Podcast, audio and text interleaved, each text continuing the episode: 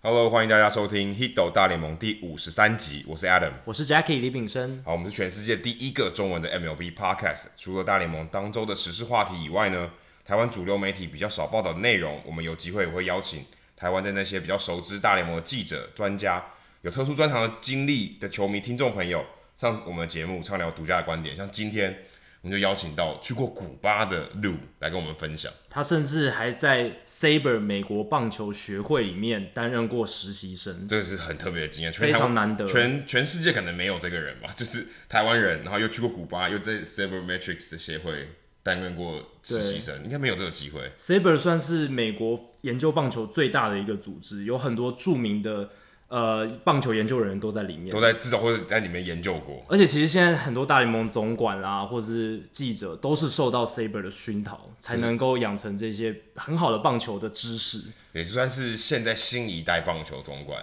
的一个孕育的之地，就是他对于潜移默化影响了非常的多人，非常没错，多没人。错。那此时我们在录音的地方其实是在亚利桑那，因为我们对这个这一周我们来看春训，亚历山大的 Tempe， Tempe，我们现在住在 Tempe 了，但我们也去了很多地方，例对嗯如像 Mesa 是小熊队春训的基地，然后运动家也在那边，还有 Scottsdale 就是在响尾蛇跟洛基队所在的地方。对，他们的主场是 Salt River Fields at Talking Stick，就是沿河球场。那是一个非常非常漂亮，而且我觉得看球经验不输大联盟球场的一个地方。另外，我们还去了也是天使队的主场，对，也是在 Tempe，就在我们现在所在地 Tempe Diablo Stadium。 Diablo Stadium 然后也去了 Goodyear，就是在呃在比较西边南一边，对，西比较南西边一点点。然后那个是呃红印人红人队跟印第安人队的对主场还有去 Peoria Peoria。水手跟教室的春所以我训们其实跑了很多地方，我们这这六天跑了非常多地方。非常多地方，这些地方大家不要以为可能都在同一个小区，它是分散在呃亚利桑那凤凰城周边，差不多才从台北市区到中立到新竹，桃园新竹左右的距离。但是但其实这个已经算近了。相较起迈阿嗯密，哦，相较起在佛罗里达的春训，呃，葡萄柚联盟的这个动春辄训，四五个小时以上的车程，我们在亚利桑那这边其实算蛮幸福。就是仙人掌联盟，这小呃，在亚利桑那这个这边的春训叫做仙人掌联盟，对其实的距离算是比较近一点，而且共用的场地也比较多，没错很多人很多是两个球队共用的，另外还有一个像 Surprise，其实我个人有去，那就是皇家队跟游击游击兵兵共用的对场地，它在西北边，所以它其实更远。对，那我们有这么多球场都要跑，其实还最近还真的蛮累的。有一点累，但是我有观察到一个很有趣的现象是，共用的球场好像都比较好一点。啊，就是两边的钱啊对比较多，资金比比较较多多一点点。像我们去天使的 Diablo Stadium 就有一点点没有那么理想啦，比较简，我觉得比较简陋，比较简陋，而且它球球迷的看台应该是说平台就是在座位区上方的平台很窄，所以球迷在上面要买东西要走动就很挤，经验看看球的经验不是很好。对，如果大家有机会，的确是可以来看一下，因为春没训错其实大家如果三月有空的话，我们建议你们可以更早一点来，因为其实像我们自己是在春训的最后一周，其实像我们今天录音这一天，其实算是春训几乎是最尾声了，最尾声，就已经大部分的球队嗯都离开春训基地了。对，那如果你再更早一点来，可能第二周或是第三周来的话，你可以更有比较更好的体验，因为可能球迷比较没有那么多，然后你可能比较容易要到签名球，对你比较容易看到嘖呃更多的东西。但是有真一个的缺真点的，主力球员可能更早下场，对，这是一个很特别的地方，因为就他们要对就要有所取舍尤。其像我们在最后一周，你会看到那些主力球员打到第六局，六局七局才被教练换下来，就是三个打席他就下去了，他就或者两个打席他就今天打完就收工了。但是更早的话，如果你在春训早期的话，可能就他两个打打一席一两个打席就下去了。所以你可能票有点呃没有办法值回票价，但是有个好处是我们刚才跟这边一个台湾的留学生聊到，他说他在春训比较早的时候去看那些明星球员，会愿意比较待比较长的时间帮球球迷签就名是，他在呃，例如说他可能练习完或者热身完，他愿意帮你签名。时间充裕，然后他可能还在比较轻松的状态，刚度假回来，对心情比较开心，还没有说啊，球队里面的竞争的压力。因为到春训尾声，已经有一种球季快要开打那种备战的感觉，有点紧绷了。那他那个球留学生就说，Charlie Blackman 从比如说一垒边边界一路签到底这样子，就签好签满。真的是签好签满。那其实像这种情况我们也看到啊，其实像我们对最今天我们就看到 Jim Tommy，在印第安人的春训中心，他也是签。好签满，他也是很开心啊，我入选名人堂了，对不对？对你这边要什么，我有求必应，你要签什么都签什么。我们还看到 Roberto Perez 有一个球迷拿给他哈利波特，他也照签。对，对其实哦 OK，春训的这个签名文化无奇不有。我印象很深刻的是，有球迷问 Tommy 说：“哎、你那个名人堂的致辞稿写好没？”对对对然后 Tommy 就说：“有写好了。”然后也有人问他说：“哎、你入选名人堂，然后要去古博镇演讲，会不会比你结婚还紧张对， 他他说他说他说会啊，因为他这一生就这么一次啊，对他不可能就这一次二度入选名人堂吧？”？对，结婚你要可能离婚， 结婚有可结婚能，结婚有可能多次啊，但是名人堂就跟新人奖一样，就那么一次，你这一生就一次，除非你投胎啊，投胎就不算这一生了嘛，就没有这个机会了。对好，这个春训话题差不多聊到这里，那我们接下来呢，我们邀请到也是在我们现在做所在地 Tempe。在这边留学的路来跟我们分享他在古巴之行，还有在 Saber 工作的情况。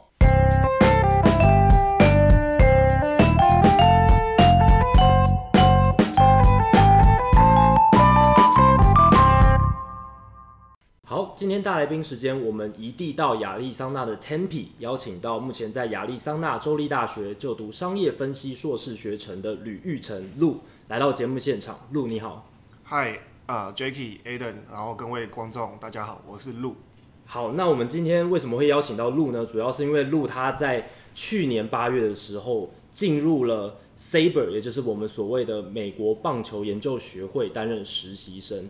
那这个机会其实相当难得，应该是全台湾第一个有这样子经验的人吧。在美国应该是第一个，对，在美国的台湾人，然后对到 Saber 去实习。那 Saber 这个学会呢，其实是美国一个很重要棒球研究的一个中心。它是一九七一年成立的，成立的地点是在纽约的古柏镇，然后现在的基地就是在亚利桑那的凤凰城。所以，呃，我们先，我们首先很好奇的是，陆，你当初是怎么知道有这个机会可以到 Saber 里面做实习的呢？嗯，是因为其实我本身很喜欢运动，很喜欢棒嗯球。那当初在啊、决定要来美国攻读这硕士学位的时候，我就是有一个目标，想说是不是有这个机会可以进入美国的呃运动产业嗯运动产业，然后做运动分析相关的工作。那我就搜寻了一些嗯。比如说像呃运动分析的研讨会啊等嗯嗯等之类的，是那我发现呃，Saber Society for American Baseball Research 这个组织每年在三月的时候会在凤凰城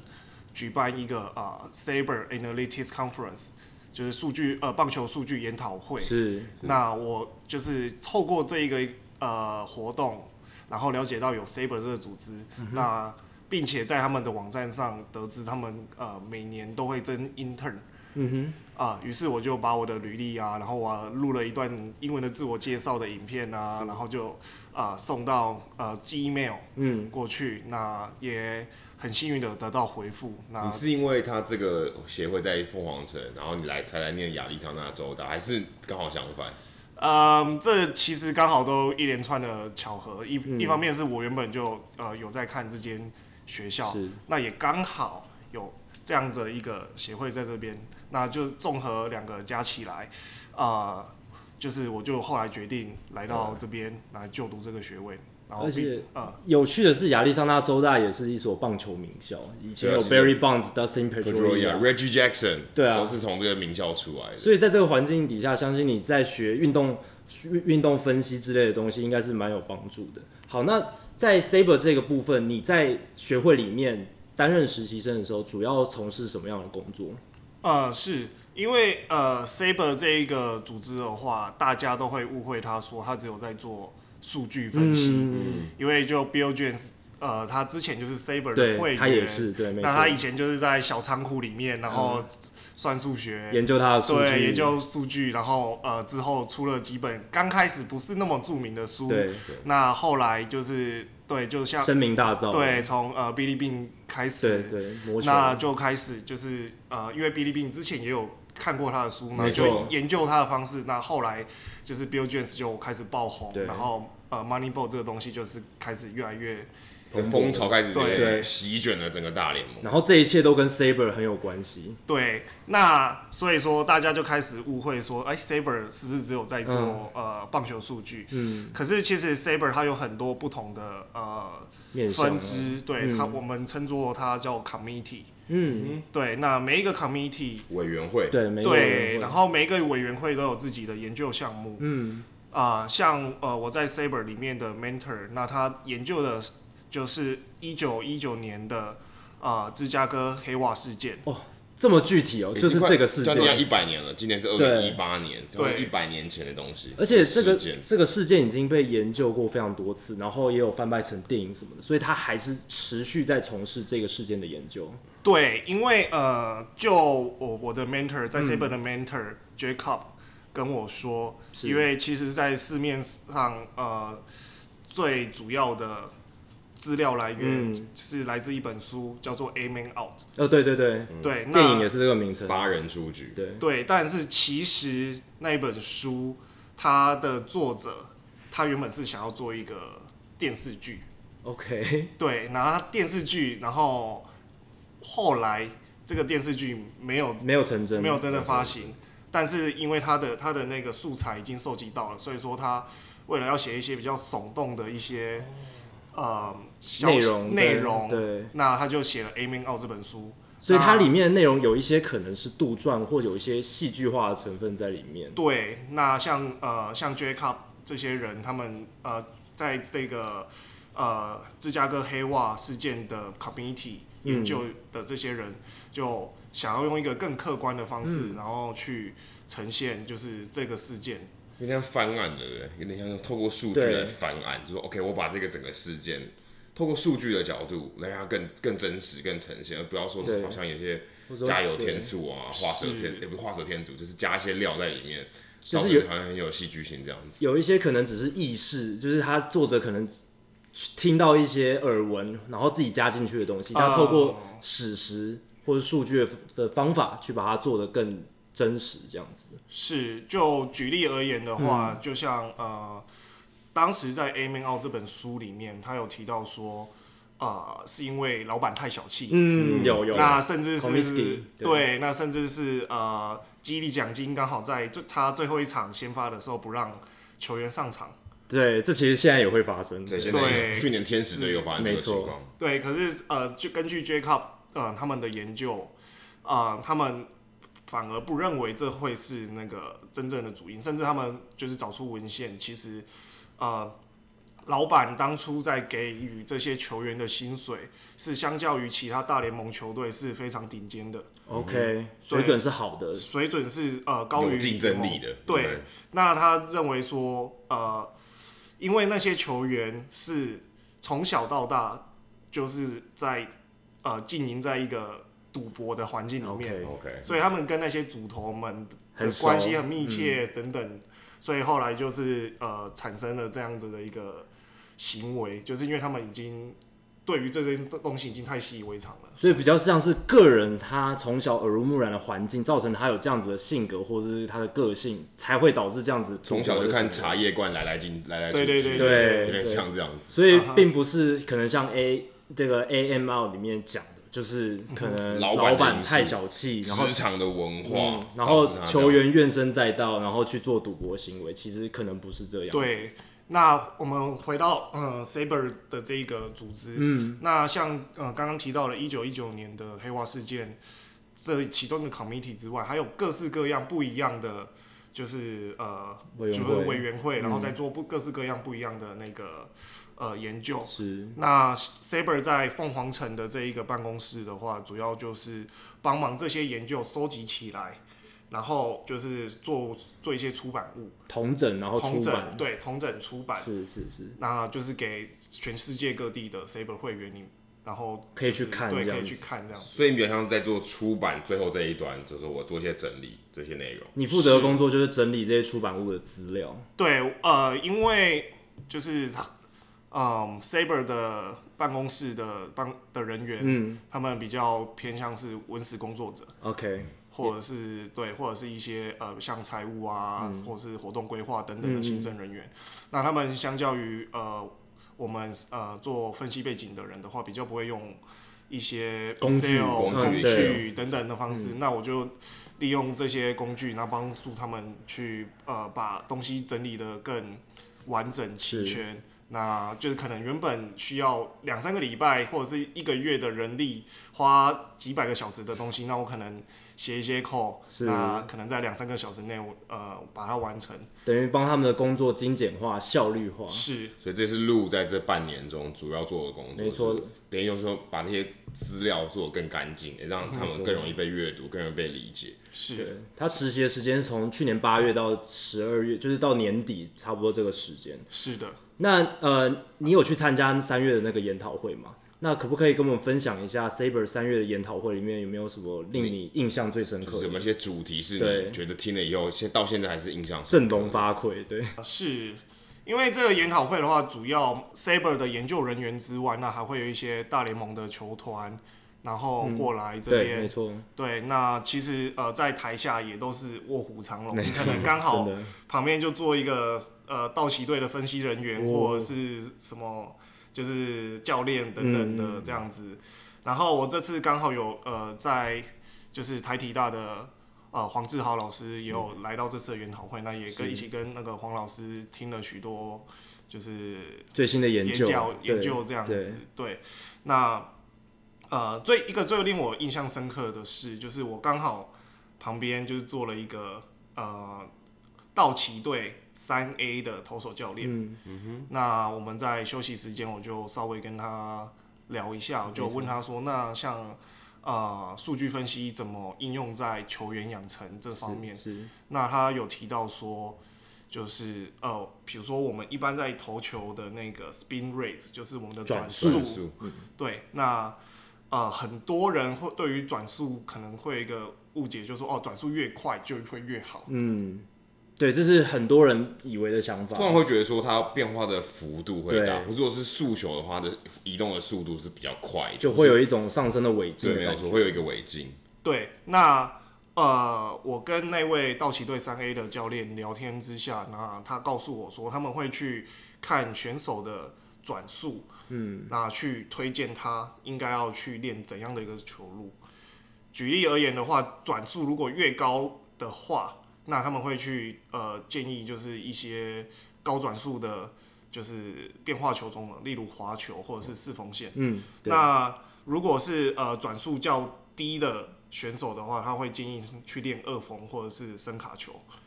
那我把这个概念去求证那个黄老师，嗯，那黄老师的给我的一些嗯回复是说，因为比如说我们呃我们常常说呃大股的直球很平，嗯，就是可能有些呃大联盟打者得到这个结论。对那所谓的很平的话，那以数据上而言的话，是指说，呃，因为球速越快，其实呃它的转速也会越高。嗯，但是它其中会有一个呃所谓的相关性在。对，那它如果在那条回归线上的话，球速跟它的转速在那条回归线上的话，你看起来它的球就会是平的。可是如果当转速高于呃那个它跟球速的回归线的话，那看起来就会有一个上升的效果。 OK，所以你的两个变音，一个是转速，一个是球速。对，等于说，我今天一个是我手肘手腕用的力量，另外一个是我手肘用的力量。等于说我肩膀跟手肘投出去的那个速度，所以这两个东西的相关系数，造成说，OK，如果今天大谷的是在这个情况下，他可能球看起来很平。对，如果他今天转速比较多一点，他的球可能会比较有违禁。对，是主要就是这样，白话一点讲，应该是这个意嗯思。对，那如果它的转速是比较低的，嗯那它会有一种就是像是往下掉的效果。所以说不是说就是转速所有球都要对转转速速快越高越快的话，那都越好。这样子其实是呃远离那条回归线越远越好。就是越极端的话，对你的你的跟平常的越不一样，就对越好。球感觉它的变化性就比较对高一点。对对对，那就是呃，所以说，比如说你刚好扣球的姿势啊对，或者是你的就是跨步的大小啊，或者是你的身高啊，对都会影响到你说你是一个平均而言高转速或者是低转速的投手。对，各个层面都会甚影至刚响。才讲跨步也会影响到你出手离本垒板的距离，这也是对很重要。这个不在刚刚那两个条件里面，可是这个也很嗯重要，因为这个会影响你打者看到这个球的球速。甚至还有转身，你的臀部的运动，你转身转过来，手手手肘的高低，对这些都会影响这些它的转速或者是角度的问题。像刚才提到黄老师，因为黄老师在年初的时候也在台湾成立了 Saber 的分会，在他的努力奔走之下，成立了台湾哦对，的在 Sabre 在我分们会听众圈也算是一件大事情，没有不少听众也有去参加。那你那你看到这个新闻的时候，你自己内心的想法是是怎么样的？哦，当初我一看到这个新闻，就马上就是写一封信跟就是黄老师，就是先跟恭喜一下，就是是恭喜他呃创立了这个 Saber 台湾，那并且就是呃希望黄老师也可以来参加这一个三月的 Analytics Conference。嗯，那后来也成真。那我在这段时间也请教就是黄老师许多东西，例如像这个呃这一个 Springray 跟刚对刚 Spirit 的的问题对转出的问题。那呃，未来如果哦，就是黄老师跟一些教练有合作嗯的话，那或许对于我们台湾的投手的养成，也会是一个很大的一个进帮步助这样或对帮助。对，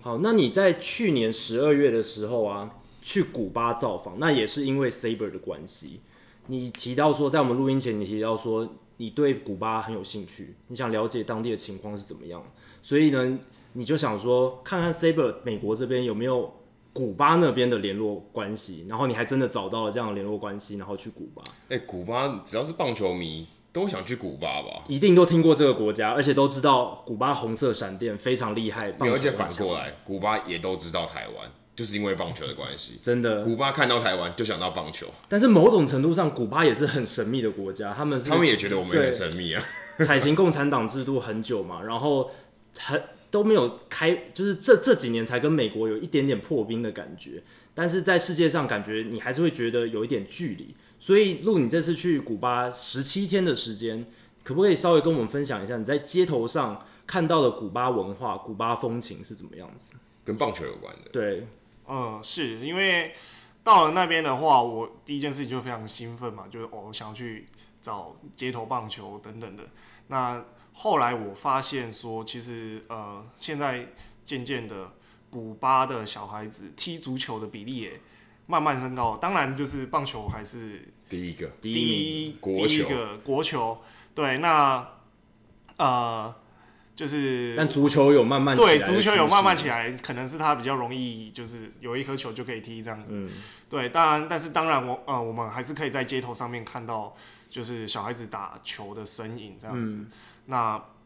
一个印象非常深刻的是，他在一个人来人往的一个大街上，是那就刚好一个刚好被切割非常零碎的一个小空地上，嗯，那有一群小孩子，他们正在打棒球，嗯，那刚好球就是因为球不时都会掉到那个街道上，街道上，然后那个车子就会叭就过去了，这对样子，对，那就刚好有一颗球，就有一个 play，刚好一颗球就停在一个停红灯的计程车司机的前面，是就在那台计程车的前面。嗯，那计程车司机就下来，呃，捡起球，把球就是回传给小朋友，然后就回去，再回去车上继续开了计程车，就在一般台湾，如果发生这样的情况，可能就直接开过去没错，或是就觉应得该啊就国骂了吧，对，或者跟西纳对车窗摇下来直接骂他们了。但是对在古巴却是这个计程车司机他下车，然后还把球回传给给他们。是，所以在看了那个那一幕之后，我觉得其实还蛮感动的，因为我自己以前的高中，那他曾经在那个护网上面，他有一个棒垒球场，是，可是他在那个护网上面非常讽刺的写着禁止打棒垒球， 所以所以我觉得会不会是我们对于就是体育方面的话，呃，台湾会不会对于小孩子从事体育活动的容忍力稍微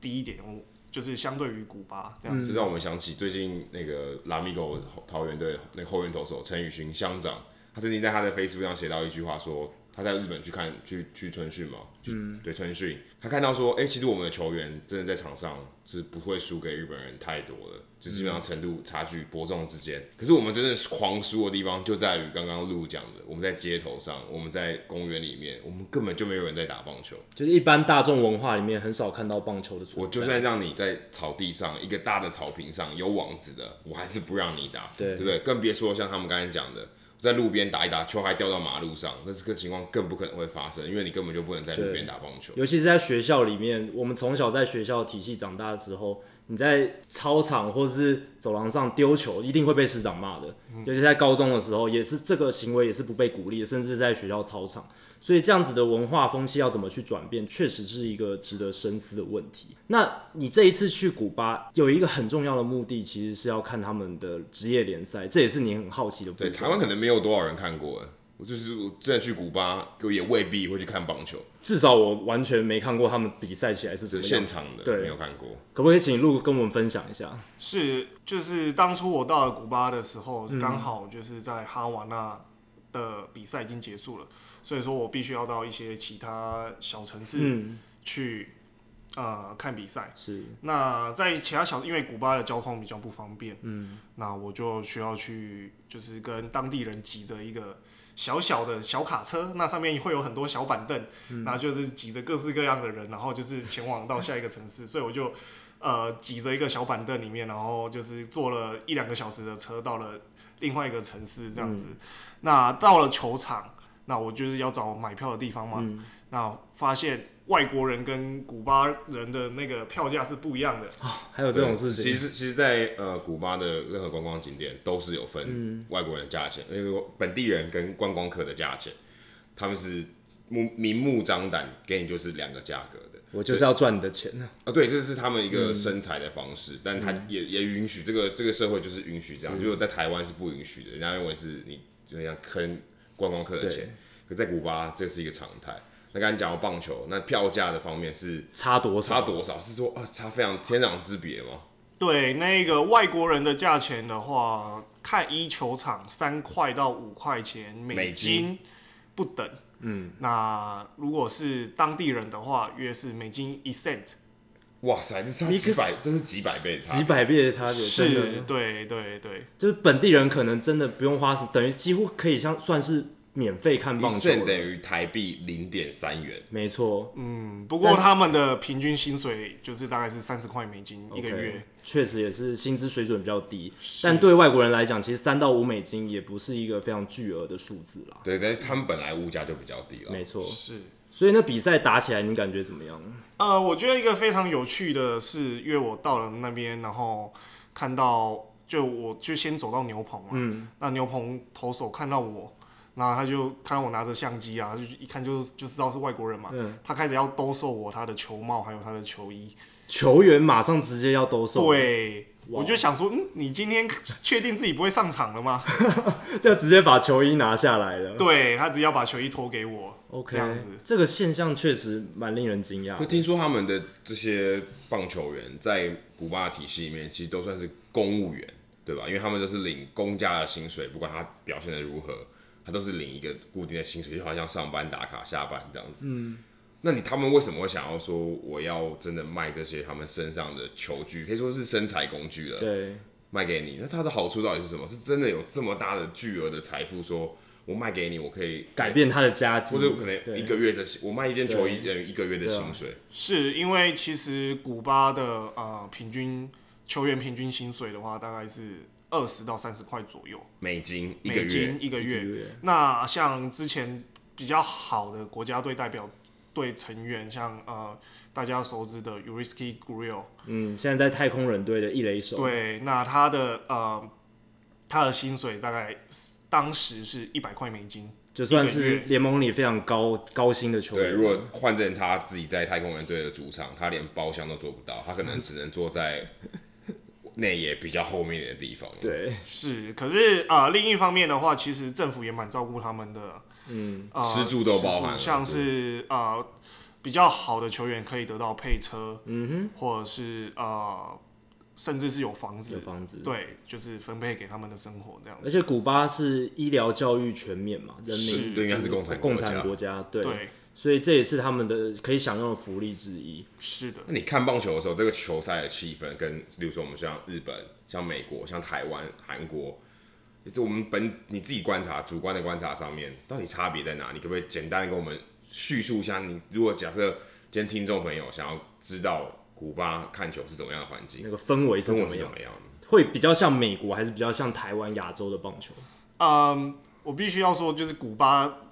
在对于棒球相的东西的话，就是民众非常的热情，那他们呃，甚至有像是啦啦队、敲敲打打的乐器这样。那其实蛮像台湾的啊，蛮像亚洲棒对球的，相较于亚洲棒球的话，他们的呃观众非常喜欢自己当主审，哦，就是球一过来就开始判自己在那他边啊只要一个好坏球， 那刚好违背了主场的利益，嗯主场球队的利益的话，大家就开始呜，然后就是全场一起就是嘘，台湾也叫嚣台湾也会啦，有时候也会台湾也会，对台湾也会。是就是很热情的一种表现。那会在球场上，他放音乐啊、唱歌、跳舞，是其实也蛮常见的嗯哼。那你还有看到什么其他特别的？其他特别的，当然就是拉丁美洲的女生就还蛮漂亮的，就是在那个球场上走来走去，也那是你蛮嗯那赏你心悦蛮目适的。合当未来的摄影啊师。是，那现在古巴职业联赛的架构大概是怎么样？总共有几支球队古巴是一个联盟就有呃一个省份就有一个球队， ？OK，对，那他们的呃方式的话是，他们球季约在七月到八月之间开始那他们啊、呃会分四十五场四十五场，哦，上下半季哇吗，，那也九十啊场也不少，不不是上下不半是季，上下半季，是前面四十五场先是那个。就是所有十五队一起打，还是十六队？就 OK 是大概是五十六队 OK 左右。打完之后淘汰其中的十队， OK，只剩下六队再打剩下的四十五场。欸这个制度好特别哦。所以等于有一有一半有超过三分之二放寒假，放对放寒假，先淘汰掉，最后六支精英再来打。对，那除此之外的话，更有趣的是，被淘汰的队伍的明星球员可能会被晋级的队伍选中，哦所以等于有点说像季后赛在选秀。 ，OK，概念对，比如说今天呃，假设呃拉明狗被淘汰掉了，那可能是中信兄弟晋级了，那中信兄弟就说王柏荣加入我的队伍啊，我还要林红玉等等，是最对是就可以这样做，是无条件的吗？是哇！那他薪水也不能多给他，他就是公务员啊，对不对？是的，但是你就以可以组一支超强明星那队，我我要怎么选？对啊说选就选，还是选有一个选有秀？按顺序的吗？对，它也是一个像是呃 S 型其中选秀对 S 型的一个选秀这样，就是上就是四前面四十五场战绩比较差的可以先选。是 OK，这个制度真的是非常非常特别。那在这个联盟里面最强的球队就是工业队嘛，哈瓦那工业队。呃，不敢说是最强，可是呃，非常明显，它就是一个类似古巴洋基队的一个我对我因为我的古巴朋友也是说，他们的工业队就是洋基队，因为古巴联赛我就只听过这一支球队，所以我也蛮好奇。对，所以确实他们是一支联盟里面很强的球队。是。不过呃，哈瓦那工业队目前的总教练是呃台湾各位球迷非常耳熟能详的 Victor Mesa， OK，就是 OK，二零一三年经典赛有点嘲笑我们中华队的那一桌位桌教子练，先生，Mesa 就是西班牙文桌子的意对思，，桌哥，就是他个性很鲜明了，然后情绪非常奔放的一位总教而且练。哎他不管何时何地，他都戴打击手套，对同时很热，他也戴打击手套，同时他没有要上场打球，他也戴打击手套。对，那我们之前跟你聊的时候，你好像有提到说，Mesa 其实在古巴也是一个蛮具争议性的人物。对，它其实是一个呃毁誉参参半半，可是现在毁的就是程度越来越高了为。什么会这样？呃，举例而言的话，他曾经在一次的比赛当中，叫不是游击手的内野手，就是跑去守守 游击，就只是一个突发奇想的一个就是想法这就样不知。道天外飞天外飞跳来一一笔。对，然后后来那一位被换上去的选手发生了严重的失误， OK，然后呃，到最后那场比赛，虽然说哈瓦那工业队还是赢了比赛，可是就差那么一点点，差差差点被逆转。 OK，那在呃，其实，在今年他转任哈瓦那工业队的总教练之前，他其实在，呃类似古巴呃红袜队的，就是麦当萨斯这这个这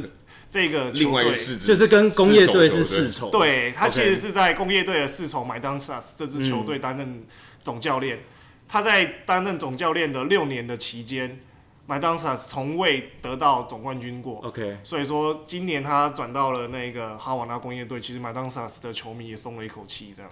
OK，因为他在那个那边其实没有执教到非常好的成绩，就像这样红蛙那时候 Bobby Valentine 一样，然洋后 Bobby Valentine 到洋基，哦，要拍手叫好这样。对，真的好像是一个毒瘤跑令的地方这样。好，那你最近有帮美国职棒杂志撰写古巴棒球相关的文章，那有一篇我觉得很感兴趣的是，你谈到了古巴跟呃古巴棒球跟教育的连接，可不可以跟我们稍微介绍一下，一个古巴的小孩子，他如果要透过教育体系进入棒球界，这个过程大概是怎么样子？是因为呃，古巴有很多小孩子，就是他们就是从小到大就是在街头这对样打棒球对，但是他们其实没有太多的资源嗯可以接受到正规的棒球教育，比嗯如说拿到一个比较相对完整的棒球手套或就呃手背手套或者是球棒等等的，那他可能要到就是在小学的阶段的时候，那呃每一个省份它下面有许多的像是行政单位，是对，那那些行政单位类似我们的区，嗯对，那每一个区可能会有二到三个，就是所谓叫做 special area 的地方。 OK，那这样的 special area 的话，呃，主要是呃会提供一些小孩子的课后棒球辅导，哦有点像是棒球补习班。因为 OK，像是我们在中或国是讲中国大陆那一集里面有有棒球补习班的概念，，对，有点像学校以外的棒球学校，课后上棒球课，对，或者是你也可以把它就是想成是社区棒球等等 OK 这样子。对，那在呃就是小学过后的话，那如果这些呃球员呃小球员的技巧有比较好，嗯，或者是然后他们就可以再参加一报考，报考、就是一个类似台湾补呃不是类似台湾机测，呃也不应该是说是体育班。哦哦哦哦，对，类似台湾体育班的一个就是组织，类似数科的对考试对术科考试，那这个这个教育机构叫做 AD， ，AD，对 OK 那在这个 AD 的话，在每一个省大概只有呃一间 OK， AD 的学校，数量就变得非常少了，是的，能进去的就已经算蛮精英的啊嗯棒球精英学校的感觉，重点学校。对。那根据当地资深记者给我的数字的话，他他说每一年大约有五千个学生进入就是 AD 这个一个组织，全国全国嗯国家总、总共五千个，是那我第一个反应就说啊，五千个，那一个一个球队平均除以十六的话，大概是三百多人。那那三百多人，那高中可能三届嘛，那可能就是一个球队，难道有有到一千人吗？嗯、那时候呃，那位资深记者给我的答复是说，其实你进去不相对于台湾的体育班的话，我们台湾体育班可能呃进去之后，那出去比赛什么都是那一群人。嗯对，对，对那可是，在古巴的话，他们的呃要代表省份的参加比赛的话，你们还要再从就是这群呃这群 AD 的同才里面学，生嗯对，就是要再去竞争那才能再担任省的那个代表队，代表队。那平常除了练棒球之外，在这个 AD 的教育呃机构里面，他们还会希望就是呃学生要有一定的学科能力。嗯，万一到了一定的程度，你发现自己没有办法没有棒球的才能，或者是受伤等等的因素，呃，没有办法再打棒球的时候。就是你必须要具备能力，说你还可以成为工程师、医生，还有谋生能力，对，嗯等等的一些、呃职业嗯职业啊这样子。那另一方面的话，也是因为呃，古巴是一个非常出了名会培养医生的地方。嗯哼，对这可能一般听众不太了对，因解，为他们医疗全面了，所是以他们其实对于医疗的这个很重照顾视嗯很重很重视。所以他们其实医生的地位是很高的，是的。那呃，尤其是呃，古巴其实是中南美中的那个医疗妥善率是最高的，那甚至是它的那个艾滋感染率是比美国还低的。 ，OK，对，那在这样的一个医生泛滥的，我们或许可以称之为泛滥的地方，啊、呃，在每一个 special area 的球队或者是 AD 的呃球队都配有一个队医，哇哦，每一支球队都每一支有球队都配有一个呃都配有专业的的队医，对，然后还有防护员这样子。哦，所以这一方面倒是照顾的很完整，对，球员相的相较起维护台湾，真台的湾虽然是医疗王国，但台湾的防护员至少在球队这方面其实是非常缺乏。对，尤其是一般学生棒球，可能几乎没有，没有学生对啊棒球学生几乎棒球没有没有这种学校不太可能。我说哦，我我请一个队医来来照顾所有的运动员，这个很少见哦。对啊，特别聘雇一个专业的防护员，这在一般学生棒球台湾的比较少见。那聊到像刚刚提到说说呃球员要怎么样透过教育这个体制进入到棒球圈子，那像我听到日本日本他们推广棒球，其实有一部分呃是为了讲求纪律，就是 OK 我在透过棒球的训练，在教育中我发对怎么样推广大家纪有有要服从纪律，对，那古巴在对于看棒球，就对于棒球这个事情，他在教育里面的这个地位，或是大家对他的看法到底是什么？是说，哦，我是一个翻身的机会吗？还是说，哎、就是一个小朋友的怎么消耗精力的一个运动？或是教他团结，教他品格教育，一般民众会这样觉得棒球是一个很好的管道吗？其实大家对于古巴的小朋友为什么要打棒球，就是通常都觉得哦，他可能是为了要出国翻身，翻身啊，为了金钱这样子。那其实我问了很多各式各样的人，可能是像刚刚提到的资深记者，或是刚好路边会讲英文的人，嗯，或是呃我呃 hostel 的呃老板，嗯，那他们的意思都是说，因为棒球已经存在古巴人的协议当中，嗯所以不论如何，小朋友就是因为兴趣，他就是为了兴趣去打棒球，他就是因为就是喜爱喜爱，然后想要变得更强，然后去打棒球。所以说，其实对于很多古巴人而言的话，他们并不呃反对，或者是并不憎恨那些逃离古巴，那后来呃跑到叛逃的人，对到叛逃美的国的人，对，那他们甚至是就是觉得那些人是呃国家的荣耀等等的，那所以就影响说，他们为了他们协议里面的棒球的这个喜的魂，嗯，去挑战更高的殿堂，而不是说啊，好像我就是为了钱，好像像一个很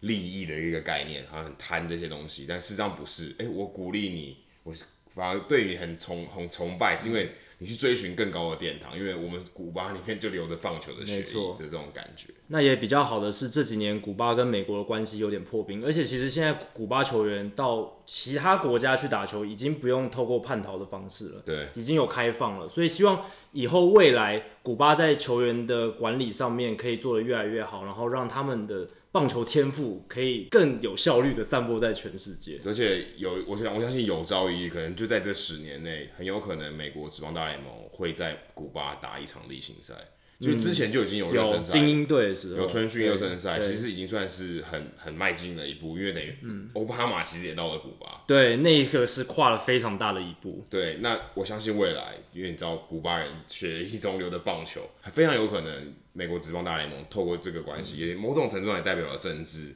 到古巴去打一场例行赛。我相信这是非常非常重要的一个历史时刻。之前大联盟又让一些古巴球员回乡嘛，像 Brian Pena 啊、亚亚瑟普伊西欧普伊等等，所以这些都是一些很好的进展。好，那今天非常感谢陆接受我们的访问，聊了 Saber 还有古巴棒球的种种，非常谢谢你。嗯，谢谢 Jacky，谢谢 Aden。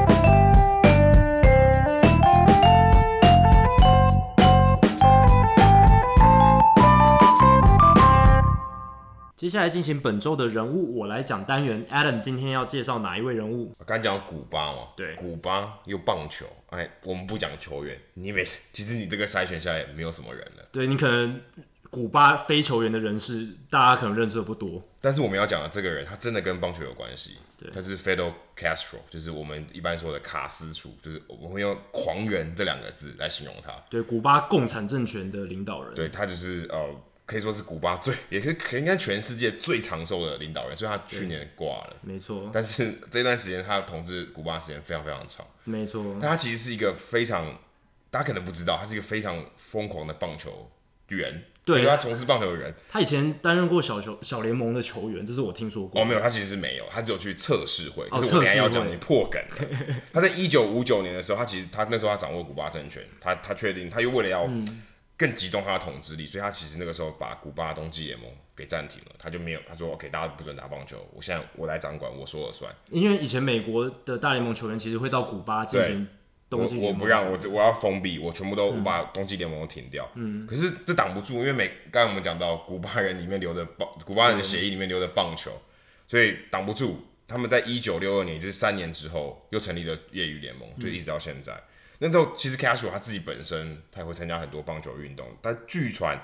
他曾经在革命之前，就是古巴革命之前，嗯他去小联盟的测试会测试过，但是很可惜都没有上。那个时候呢，据说他曾经是在洋基队还有华盛顿参议员，参议员队这个已经解散了。嗯，当时如果他真的加入了球队，也许这个整个世界的风貌已经完全不一样完全不一样，就不会有古巴危机，可因能为就没有飞弹危机了。对这个，所以哦当时也许洋基队跟参议员队做了一个错误的决定。 对，如果他把它加进去，他可能就只是多了一个默默无名的小联盟球员，或是上大联盟变成大联盟球星，但就不会有古巴政权革狂命，人。他就不会有一个对这个革命，他就不会去做他该做的事情。但是说这东西可信度有多少？至少在棒球迷大部分人是相信，但是真的他的证据在哪？也因为他真的没有留下任何记录，因为他毕竟没有出赛，没错，那就不知道到底会会会是到底有没有真的这个情况。不过还有更有趣的一点是，他跟我们大文豪海明威写《老人与海》的海明威其实是好朋友。美国大文豪，对，据传海海明威本人也非常喜爱棒球，他在评论别人的文评评论他同才的文人的时候，也会用棒球来 形容这个人，例如说对这个人好像只插球，对，这个人好像蝴蝶球，捉摸不定。他在《老人与海》里面也有写到迪马乔 （DiMaggio），，对，所以 OK，其实是蛮有趣，而且他就是 Castro 的好朋友。不过我有看到文章写说，他们两个其实就算是好，据传是好朋友，可他们生命中只见过一次面，就一天。我也不知道到底是真的还是假的，但是我觉得这蛮有趣，就是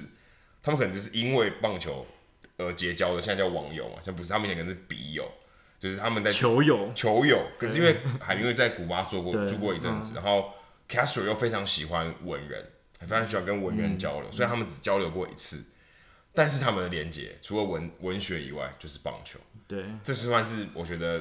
谈到古巴、谈到棒球，另外一个很有趣的一个分叉的一个故事。用运动把两个看似不可能连接在一起的人连接我在一们起，可以说是加勒比海的村上春树，有点像这个概念，对不对？村上春树也是因为受到棒球的嗯对启发，才开始变成小说的家的，所以也是这非个常喜欢棒球的作家，对，这是非常非常有趣的地方。那我觉得这蛮有趣，可以跟大家分享一下在古巴的这个故对，事。很有趣的是，很多作家，美国有名的作家都喜欢棒球，这是一个大家可以去可能也多了是解一个一点嗯比。较容易启发灵感的一个运动，因为就坐在那边，OK，有有可以一些直思考，就好像全垒打突然灵光一闪的那种对，感灵觉。光乍现，好，那数据单元间 Jackie，我们在亚利桑那对聊一下亚利桑那相关的数据吧。对，可能我们刚才古巴的东西已经有点太多了，我们拉现在回来，拉回到我们对现在的地方。拉回到美国的亚利桑那，我想来来来聊一下响尾蛇队史的重要成就，然后还有他们明星双巨头的史诗级数据。二零零一年响尾蛇夺冠嘛，这是大家都知道的。可是大家都知道，他们才一九九七年才成立，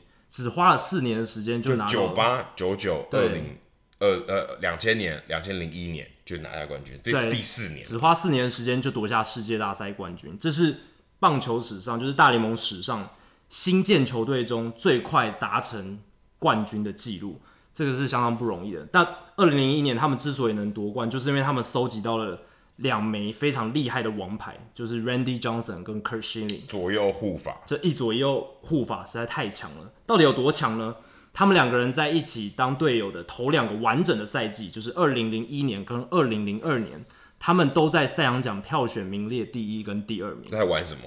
对，都给他玩了，这有什么好玩的？真的。然后两次得奖的都是 Johnson，所以施林也很哦，他其实都有机会拿赛扬奖，他的成绩如果在美联一定是拿赛扬奖的，但只能是庆幸对 Randy Johnson 没有要从政，不然他又要输给 Randy Johnson 了。但 Randy 啊对 Johnson 也跑去当摄影师了，不然没错 k i r s h i l i n 至少他从政，他还可以赢过 Johnson。没错。然后两人在二零零一年合计获得四十三胜，这个数字我觉得应该很难再出现。同一队，一同一队两个投手加起来四十三43胜，我觉得可能在十年内都不会有了，真的，因为现在你连拿二十胜这个记录都已经变成一非个常很非常难的难事，情而。且还要健康，对，而且他们那一年呢、啊，两个人共投出六百六十五次三振，平均一个人三百三十多次。对，这个数字听起来真的是非常非常不可思议。你要想，现在这几年，你看 Kershaw、Chris Sale 投三百次三振，超过哦一对点但点，但就他们两个人，对，都已经是很了不得的而事且情他了。们绝对不可能同队，很难。对，虽然现在三振越来越多，我们说三振越来越多，但是投手的投球局数越来越少。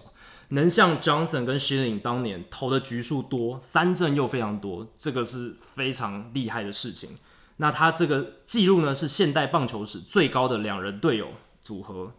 最高的三振数字。那他们二零零二年 WAR 值合计是十九点六，这人太离谱了。对这也是两个 MVP 在投。对啊，几乎是等于两个 Mike Trout 的贡献了对啊，几乎可以等于这样。那这个数字是火球年代以来两名同队先发投手最高的总值。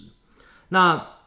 Shilling 啊，他虽然没有拿过赛扬奖，但是他其实有三年都排在第二名，我觉得真的非常可惜。他其实是有赛扬奖的实力的，但是生不逢时，遇到 Randy Johnson 还有其他厉害的而且还投跟他手同队，对，真的。而且他其实后来到红袜的时候又跟 Pedro 同队，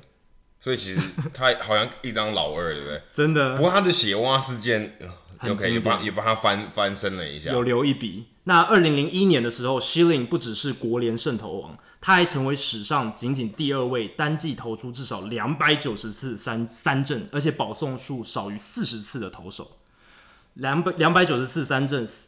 保送低于四十次，这个保三振保送比超过了七哦。超过七，对，非常非常不容易。而且二零零二年他重复了这样子的壮举，那时候还有禁药哎，对可啊能禁药尾声了啦，而且那时候 Barry Bonds 每年都是四十几轰，然后七十几轰也是那个时对候发生的，事。二零零一年七十三轰，对啊，然后而且响尾蛇跟巨人是同一个分区，你要这样想，所以他他们遇到的机会很大，遇到的机会非常大。然后在那样的情况下，Shilling 还能保持非常高的三振效不率晓。得那四十次保送有多少次是进援 Barry Bonds 啊我哦可以查一下，对，下次可以来跟大家聊一下，到底 Shilling 那一年保送那么少的情况下，有多少次是对棒子投出来的？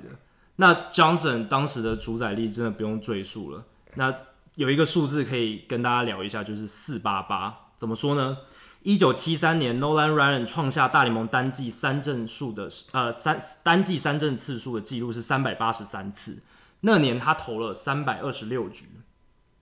那 Randy Johnson 从两千年的七月九号到两千零一年的九月二号，也投了三百二十六局，不过他标出的三振数字是四百八十八次这。比可能比现在 Craig Kimbrel 就是可以说是 K 九值最高的人还要多的，差不多等级了。就是我每一局当第九局在投，真的而且是用强力后援的方式在投，哎，对，那这还玩什么？真的真的很不可思议。这样子的数据代表说，Randy Johnson 跟 Nolan Ryan 投同样的局数，他可以多比 Nolan Ryan 多投一百多次三振。所以其实如果你把这个时间抽出来，Randy Johnson 会成为大联盟的一个新的三百二十六局的三振王，而且比 Nolan Ryan 多这么多而次。且我相信应该没有办法再超越了，除非你把救援投手也算进来，不然我觉得三百二十六局要投出四百八十八次三振，